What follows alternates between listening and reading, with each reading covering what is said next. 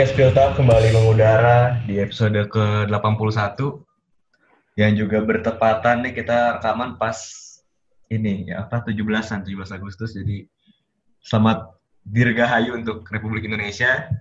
Dan di episode kali ini bersama gue Gerhan dan juga ada Reza ya. Yo, Ger. Ini episode Suasana ini ya, suasana kemerdekaan. Merdeka. Udah ada tweet juga dari Spiltak. Iya. Dan juga ada Adrian. Dri, gimana Dri? Halo Ger. Mantap, mantap. Juga suasana ini nih, Dri. Suasana selain kemerdekaan, suasana kemerdekaan juga bagi para petani nih di Eropa, terutama. Kita kan sebagai podcast apa podcast Liga Petani mungkin khusus Liga Petani ya satu-satunya di Indonesia nih harus merayakan ini gitu. Iya, merayakan panen raya. Panen raya bener. Dan gimana aja lu ngeliat uh, prediksi kemarin di episode lalu? Apakah udah sesuai dengan harapan lu apa gimana? Ya sebe sebenarnya emang nggak nggak beda jauh sama yang kita prediksi juga ya jalannya pertandingan RBL sama uh, Atletico udah seperti yang kita harapkan gitu sebenarnya kan dan ya Nagelsmann bisa keluar dari tekanan Simeone yang di bawah kedua lumayan bagus. Cuman yang sebenarnya gue kaget tuh Bayern dan Barca sih gue gue gak nyangka banget. Ya gue tahu Barca jelek banget musim ini, cuman yang nggak nggak 82 juga gitu kan. Mendingan Union Berlin gitu apa Paderborn kan. Mendingan Werder Bremen ya kalah lawan Bayern dua pertandingan musim ini cuman 7-1 lah. Tapi dua pertandingan kan. Beda, kalah. beda dua pertandingan sama 50 menit. Bangga gue sebagai fans Werder. Kalau lu gimana, Dri? Lihat uh, hasil Liga Champions yang seolah-olah menghapus stigma Farmers League musim ini nih. Mungkin uh, kalau dari sisi tim-tim yang dari Bundesliga sih sebenarnya udah performanya udah bagus banget sih. Terutama mungkin ya kalau Bayern uh, sudah diprediksi bakal menang lah kayak yang gue bilang di uh, episode yang lalu. Cuman betapa gapnya antara Barcelona dan Bayern Munchen tuh lumayan jauh ternyata untuk musim ini. Dan bagaimana ya kalau dari masih ngomongin Bayern Munchen, bagaimana mereka begitu dikdaya lah setelah ya sudah kita bahas berkali-kali sih bagaimana Hansi Flick udah benar bisa tahu taktik apa yang selalu bagus untuk Bayern dan hasilnya bisa sampai semifinal. Dan kalau untuk Leipzig sih cukup bagus lah untuk tim yang pertama kali masuk ke fase quarter final Liga Champions udah bisa mengambil inisiatif serangan walaupun seperti yang udah diprediksi juga uh, Atletico babak pertama kayaknya lebih main deep ya lebih bertahan. Cuman ya itulah Nagelsmann bener-bener uh, taktiknya itu bisa dibilang cair banget lah. Dan bisa menahan Upamecano lah ya yang jadi sorotan di pertandingan kemarin. Bener-bener nunjukin dia udah world class player lah. Iya benar benar. Kalau lu gimana aja ngelihat RBL yang bisa secara mengejutkan sebenarnya paling mengejutkan menurut gue RBL sih bisa menang lawan Atletico Madrid yang musim ini juga ngalahin juara bertahan Liverpool ya kan. Tapi kemarin Nagelsmann benar-benar jenius. Itu gimana aja lu ngeliat RBL? Ya sebenarnya kan mengobati inilah ya uh, kekecewaan Liverpool yang kalah di Liga Champions dari Atletico sebenarnya kan. Hmm. Ya cuman secara permainan gitu ya, Nagelsmann tuh kemarin benar-benar apa ya, nunjukin kalau dia ngebawa sepak bola masa depan lah ibaratnya sepak bola modern tuh benar-benar ditunjukin sama Nagelsmann dan ini jadi representasi yang sangat bagus sih buat Bundesliga menurut gua karena ya ini tuh benar-benar hampir tiap pertandingan gitu sebenarnya ada di Bundesliga taktik-taktik kayak gini. Cuman yeah. kan nggak nggak banyak orang yang lihat gitu. Gimana kemarin Nagelsmann ketika defense dia main 4-2-3-1 ya sebenarnya main to main juga ngikutin polanya Atletico terus ketika offense dia bisa jadi 3-6-1 terus tengahnya Diamond tengahnya jadi uh, dua pemain di belakang striker. Jadi emang benar-benar cair dan sepak bola modern tuh menurut gua bakal ngarahnya ke sana sih. Nggak nggak akan ada lagi satu pemain yang cuma punya satu posisi. Jadi semua pemain harus bisa di segala posisi lah. Kalau kita lihat kemarin Konrad Leimer, Konrad Leimer itu ketika dia build up, dia jadi wingback, terus ketika defense dia jadi defensive midfielder dan gue rasa ini yang bakal terus uh, dilakuin sama Julian Nagelsmann ke depannya. Dan kalau kita lihat dari pemain-pemain yang didatangi juga hampir semuanya versatile gitu. Jadi kalau lu lihat Diego Simeone juga ya taktiknya udah terbatas lah limited banget gitu udah Iya. bunuh lah ibaratnya kalau kalau dimainin sekarang jadi ketika dia kalah ya kayak kayak pelatih pelatih zaman dulu aja ketika kalah masukin striker ketika unggul masukin back udah gitu-gitu aja sebenarnya si variasi serangannya kan Eh, mungkin ini aja sih betapa Nagelsmann tahu lah eh, pemain-pemain yang dia butuhkan sih sebenarnya. Benar kata Redia tadi banyak pemain yang udah versatile lah, nggak ada posisi yang rigid yang satu pemain hanya untuk menempati satu posisi tetap aja gitu. Nah ini tuh berpengaruhnya ya itu tadi fleksibilitas antara menyerang dan bertahannya jadi lebih mudah beradaptasi sama taktiknya lawan. Jadi untuk membongkar pertahanannya dengan banyaknya pemain yang serba bisa gini kan jadi variasi opsinya bisa jadi lebih banyak gitu Ger.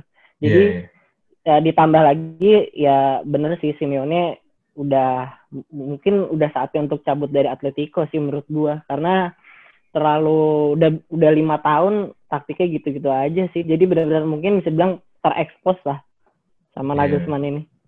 Ya dan gue juga setuju tadi kalau emang pertandingan ini tuh benar-benar membuka mata inilah pencinta sepak bola dunia lah ngelihat bagaimana Nagelsmann sebenarnya kayak gini di liga tuh udah biasa banget ganti formasi. Iya sampai sampai 17 kali 17 formasi kalau nggak salah musim lalu tuh makanya.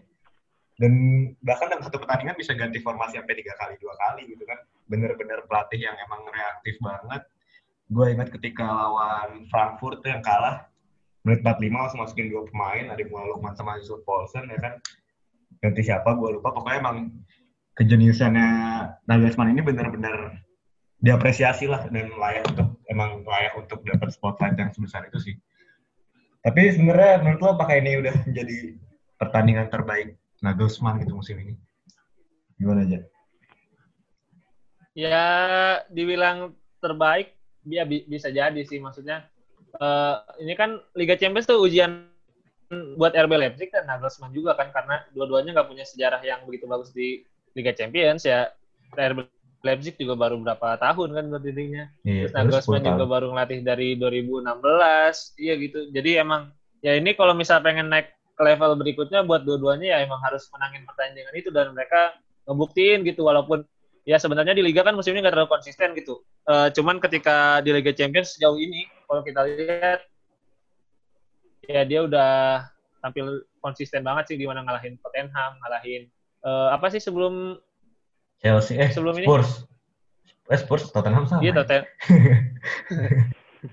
Iya bener ngalahin Spurs doang di di 16 besar ngalahin Spurs, Ah, 8 besarnya ngalah ngalahin Atletico. Dan di di grupnya itu kalau nggak salah tuh sama Lyon juga yang akhirnya masuk ke semifinal. Jadi kalau kita bilang dia bagannya mudah juga nggak nggak mudah-mudah banget kan. Jadi emang Hmm. ya salah satu pertandingan terbaik Nagelsmann musim ini apalagi musim pertamanya dia juga kan di RB Leipzig. Iya. Ngomongin soal pertandingan terbaik, eh, kita juga ngeliat gimana kemarin Hansi Flick berhasil menghancurkan Barcelona, bahkan sampai satu klub itu kocar kacir ya sekarang ya, carut marut. Iya Barca sampai kocar kacir sampai katanya rumornya semua pemain tuh bisa dilepas kecuali cuma Messi, Ter Stegen sama Frank De Jong yang pengen dipertahanin.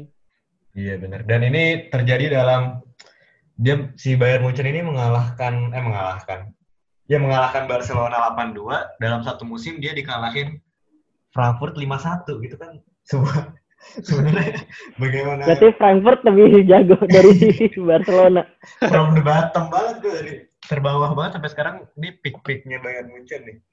Kalau dari pertandingan kemarin gimana, Dri? Lu ada hal yang pengen lu sorotin apa gimana?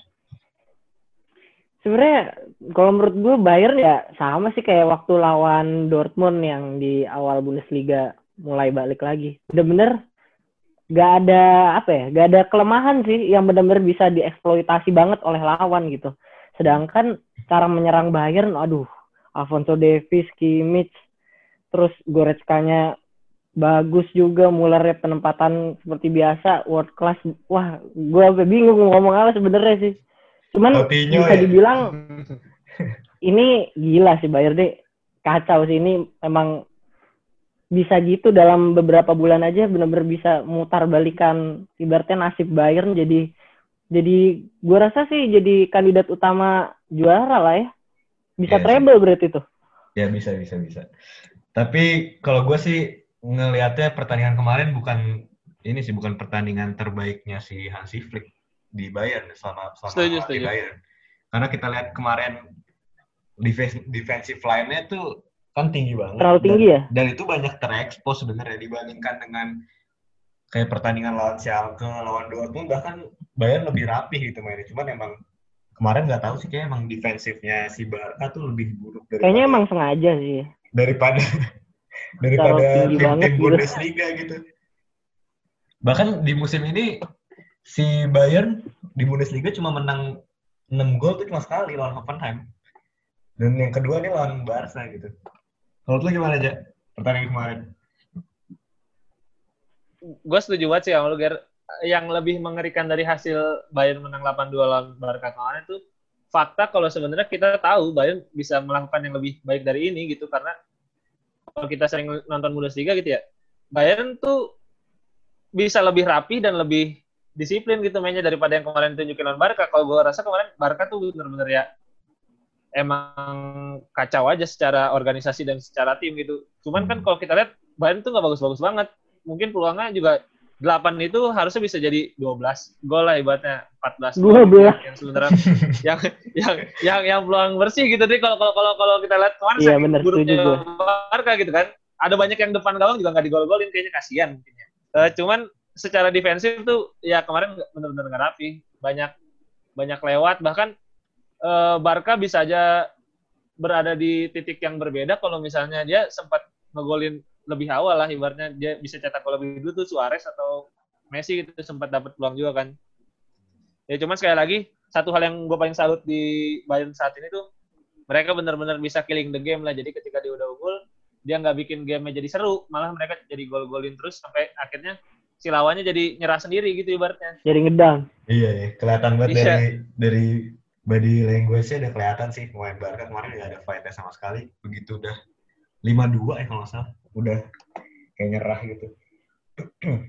mending Bremen sekali lagi kira Mending Bremen, jelas. Bremen, Hamburg sama lah ini posisinya sama Barca. Yang setiap musim dibantai. Gue rasa Arsenal juga fans-fansnya seneng sih kenapa dia ngerasa akhirnya akhirnya bukan mereka doang yang ngerasain pernah dibantai Bayern kan Iya. Ada fakta menarik lagi eh, dari semifinal UCL musim ini, di mana selain Hansi Flick dan Nagelsmann, pelatih Jerman yang lolos ke UCL ada juga Thomas Tuchel. Jadi musim ini ada tiga pelatih Jerman di semifinal UCL dan itu jadi ini ya apa namanya rekor baru ya Jay? Iya, pertama kalinya ada tiga pelatih dari satu negara di semifinal Liga Champions. Nah ini menurut lo apakah ini sebuah kebetulan apa emang pelatih Jerman sebagus itu sih? Ya, dibilang bagus, bagus-bagus banget sekarang pelatih Jerman maksudnya Bener. secara regenerasi dan dan apa ya dan kualitas gitu bener maksudnya mereka juga ngelatihnya tim-tim bukan tim-tim ya kayak Bournemouth kayak Las Palmas kan Kike Setieng tadinya Las Palmas Real Betis kan gitu ngelatihnya kan Gladbach masuk Liga Champions tuh Marco Rose terus Iya, si RB Leipzig Julian Nagelsmann udah udah udah proven juga ketika di Hoffenheim dua kali bawa masuk Liga Champions juga Hansi Flick asistennya Joachim Löw terus Thomas Hmm. Tuchel dia benar-benar apa merajut karirnya dari, dari Mainz bawah terus ya. ke Dortmund gitu kan Hmm. Iya, jadi emang kalau kalau kalau kita perhatiin gitu beda sama liga-liga lain yang akhirnya dengan gampangnya ngasih kursi pelatih ke mantan pemain gitu. Ibaratnya kan kayak Chelsea dengan Lampard, terus yang baru Juventus dengan Andrea Pirlo. Kalau kalau misalnya di Bundesliga tuh mereka benar-benar harus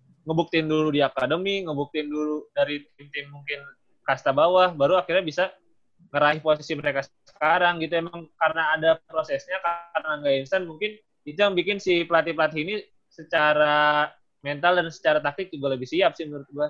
Iya benar benar. Nah kalau menurut lu Dri, faktor apa Dri yang bikin pelatih-pelatih Jerman bisa kayak ya sebagus sekarang lah. Kalau kita lihat kan pelatih-pelatih kayak Marco Rose itu juga dulu diincer banyak klub gede. Terus Julian Nagelsmann juga pasti setelah ini bakal dapat inilah spotlight dan rumor-rumornya mungkin makin kencang lagi terus ada Jurgen Klopp ada Thomas Tuchel menurut lu kenapa tuh sebenarnya menandakan bahwa ini sih jenjang apa ya bisa bilang jenjang karir kepelatihan tuh yang bener ya yang ada di Jerman. Ibaratnya dari tim uh, ibaratnya Bayern Munchen 2 dulu atau dari tim junior dulu ke tim kasta bawah dulu kasta menengah baru ke kasta atas. Itu mungkin uh, trajektorinya tuh kayak Thomas Tuchel kan gitu. Kalau nggak salah dia ngelatih di Augsburg 2 ya?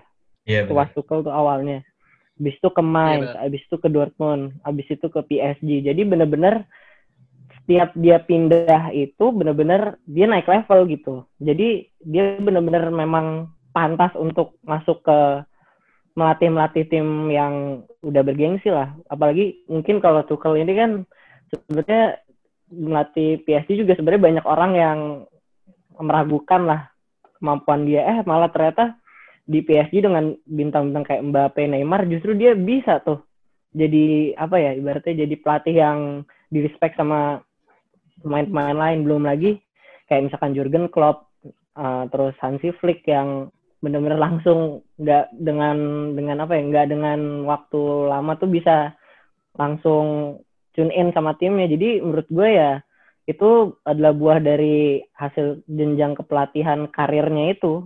Dididik Yeah. benar-benar harus dari yang paling bawah biar lu nanti ketika di atas bisa menghandle pressure dari mana-mana gitu. Kalau menurut gue sih eh, nggak tahu ini mungkin ada pengaruhnya juga dari faktor minimnya sumber dana di Liga Jerman juga sih karena kalau lihat Premier League terus Liga Spanyol itu pasti banyak banyak pakai pelatih luar mungkin gara-gara emang mereka mampu untuk bayar kan kalau di Liga Bundesliga mereka dikencengin di sumber daya manusianya jadi gimana pelatihnya dilatih akademinya kalau nggak salah salah salah satu yang paling bagus di Eropa terus juga eh, apa namanya scoutingnya juga dibagusin pasti jadi ya tinggal ya mereka tinggal memanfaatkan sumber daya manusianya aja sih jadi makin di, diulik gitulah taktiknya kalau di Bundesliga kayaknya ya. Dan kalau di Bundesliga tuh Dan- dan ini sih kalau ada- gua nggak begitu demanding lah. Iya benar. Nggak begitu demanding. Terus jadi langsung mau langsung pelatih. juara gitu. iya bahkan kayak Florian Kohfeldt kan kita lihat udah hancur-hancuran juga bodo amat. Iya kayak bodoh David Wagner ya belum belum dipecat David Wagner. iya. Bener karena emang nggak punya duit juga sih buat kasih pesangon pasti. Tapi ya udah Nggak cuman ada ada Karena- faktor ini juga, Ger. apa tuh? Ada faktor ya sebenarnya kan Jerman zaman dulu sama kayak Italia dan Spanyol saat ini gitu. Kayak si Franz Beckenbauer sama siapa nih? Jurgen Klinsmann kan gitu semuanya mantan mantan pemain gitu kan. Pemain, yang akhirnya ketika ngelatih ngelatih nggak nggak lebih baik daripada jadi pemain gitu kan. Akhirnya setelah itu gue lihat makanya sekarang mereka tuh lebih ngehargain proses buat jadi pelatih lah ibaratnya bener-bener bikin karirnya cemerlang tuh harus dari bawah kayak Dortmund 2 udah ngelahirin Daniel Farke sama Jan Sievert yang bisa di Premier League terus Hoffenheim tuh dari akademinya udah ada Nagelsmann, Pellegrino Matarazzo yang sekarang di Stuttgart di Stuttgart. Stuttgart terus ada Alfred Schroeder Bayern Hmm. 2 juga udah direkrut lagi tuh pelatihnya sama Hoffenheim terus Iya, iya. asisten pelatihnya Nagelsmann sekarang direkrut lagi sama sama Hannover kalau nggak salah apa gitu jadi emang secara roda udah udah mulai berada di siklus yang benar lah dan semoga aja harusnya Inggris gitu nge- ngeliat lah dari Jerman gimana caranya bikin pelatih yang benar lah bukan tiba-tiba Gerrard, Lampard, eh, Gary Neville gitu tiba-tiba jadi pelatih nggak gitu caranya. Dan ngelihat kayak gini mungkin harusnya apa namanya eh ungkapan Liga Petani Farmers League ini harusnya emang udah saatnya disudahi lah ya ditaruh di museum dulu lah untuk seenggaknya untuk musim ini sih. Kalau musim depan gue nggak tahu tuh gimana. Tapi kalau kita lihat emang ya itu udah udah nggak relevan aja karena eh udah cukup menjadi bukti lah di UCL sekarang gimana ngelihat pelatih Jerman banyak yang bagus terus juga tim-tim Jerman terus juga bahkan tim Prancis bisa bagus gitu kan. Kalau lo gimana Dri? Apakah orang-orang yang bilang Farmers League ini masih akan bertahan dengan stigmanya apa gimana tuh?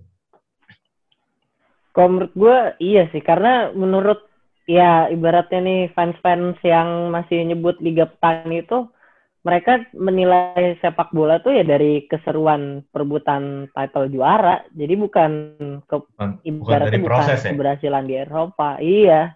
Padahal ya kayak selalu uh, gue bilang di sini Bayern juga bisa juara Liga Inggris gitu.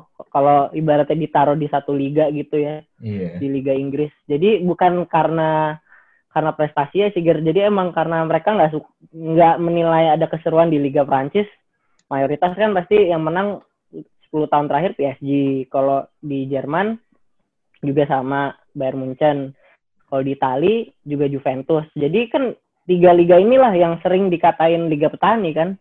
Iya. Padahal Juventus sudah masuk final Liga Champions lima tahun terakhir itu dua kali. Bayern tuh 10 tahun terakhir udah masuk tiga kali. Terus kalau ya mungkin Prancis lah nih yang mungkin masih sejarahnya baru kalau nggak salah baru dimenangin oleh Marseille doang sekali eh, apa Champions League. Jadi tapi maksudnya prospek permainan terus di Eropa ya beda sama di liga gitu. Jadi dengan adanya apa klub Liga Jerman sama Prancis di semifinal tetap tidak akan membuat gusar para fans yang selalu bilang Liga Petani sih. Karena emang mindsetnya beda gitu. Iya, iya gue setuju banget sih. Sosokan ini, Dri. Sosokan menolak kemapanan. Sosokan menolak kemapanan. Iya nih, Padahal menolak anti-establishment kemapanan ya. dukungnya Liga Inggris. Masa Liga Inggris ya? Iya. Padahal kalau ditaruh juga kayak Leipzig, Leverkusen, Gladbach musim ini kalau ditaruh di Premier League juga top 6 bisa lah. Kalau lu gimana? Bisa.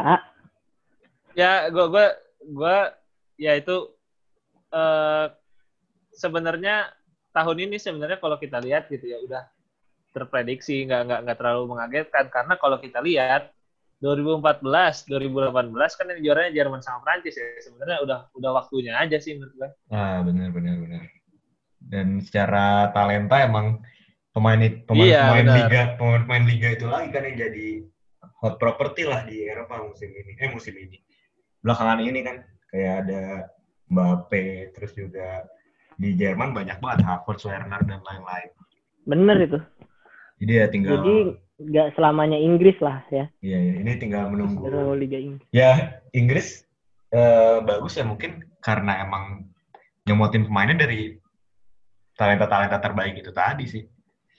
iya iya dan dan dan gini loh kan maksudnya ketika Bundesliga dan Ligue 1 masuk ke semifinal belum Ya. tentu si Bundesliga dan 1 ini jadi liga terbaik gitu dan ketika Serie A, La Liga dan Premier League nggak ada di Ya. semifinal bukan berarti mereka juga buruk gitu jadi emang ada masanya dan fluktuatif aja gitu Iya, iya, setuju sih gue. Jadi, sekali lagi selamat untuk para penanam padi. Dan ternyata di Eropa udah memanen.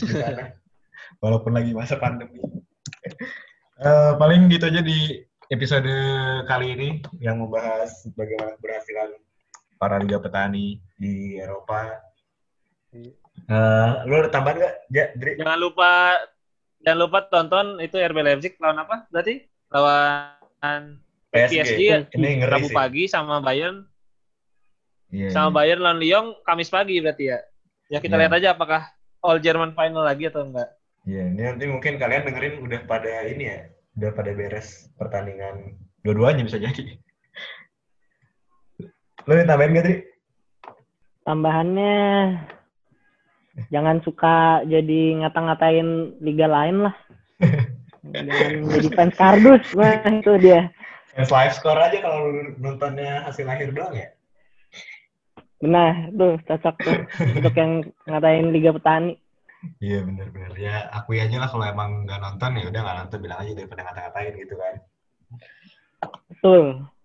Oke deh, kalau gitu di episode kali ini gitu aja. Gue Geran pamit. gua Reza pamit Gue Adrian pamit. Sampai jumpa di episode berikutnya.